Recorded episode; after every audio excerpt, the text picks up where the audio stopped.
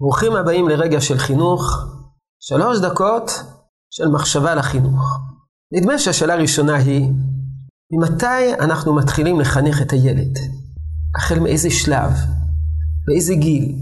התשובה פשוטה. באותו רגע שיש לו מעט הבנה, שהוא מסוגל לקלוט את המסרים שלנו, שניתן, שהוא מבין את מה שאנחנו מדברים איתו, אז אנחנו מתחילים להקנות לו דרך חיים, נורמות התנהגות, ערכים, חינוך למידות. אבל ישנה הערה מאוד מעניינת של הרב קוק, וזה במיוחד מעניין בגלל שהרב קוק הוא זה שאומר אותה. הרב קוק כותב בספר מידות הראייה, החינוך הפשוט מתחיל משבא הילד לכלל איזו הכרה. זה בדיוק מה שאמרנו. החינוך הפשוט, הקניית ערכים, השקפת עולם, מתחיל משבא ילד לכלל איזו הכרה, איזו תפיסה, איזו הבנה. החינוך המדעי מתחיל משיצא לאוויר העולם. מהרגע שתינוק נולד, מתחיל החינוך המדעי שלו. חינוך מדעי.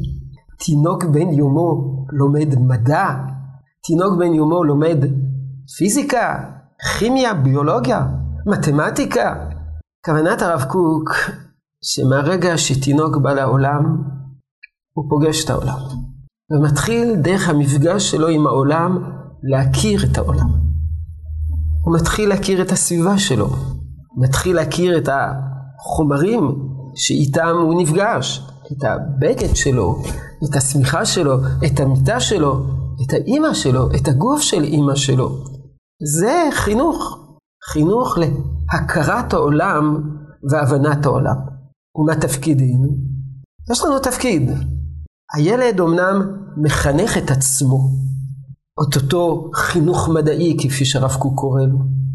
התפקיד שלנו זה ליצור הזדמנויות, לאפשר לו כמה שיותר להכיר את העולם. בשלב שני יבוא החינוך לערכים, אותו חינוך פשוט משבא לכלל איזו הכרה. האם ישנה משמעות מיוחדת שהחינוך המדעי קודם לחינוך הפשוט? כן, על כך נדבר מחר בעזרת השם. יהי רצון שתשרה הברכה בעבודתנו החינוכית. שלום, שלום.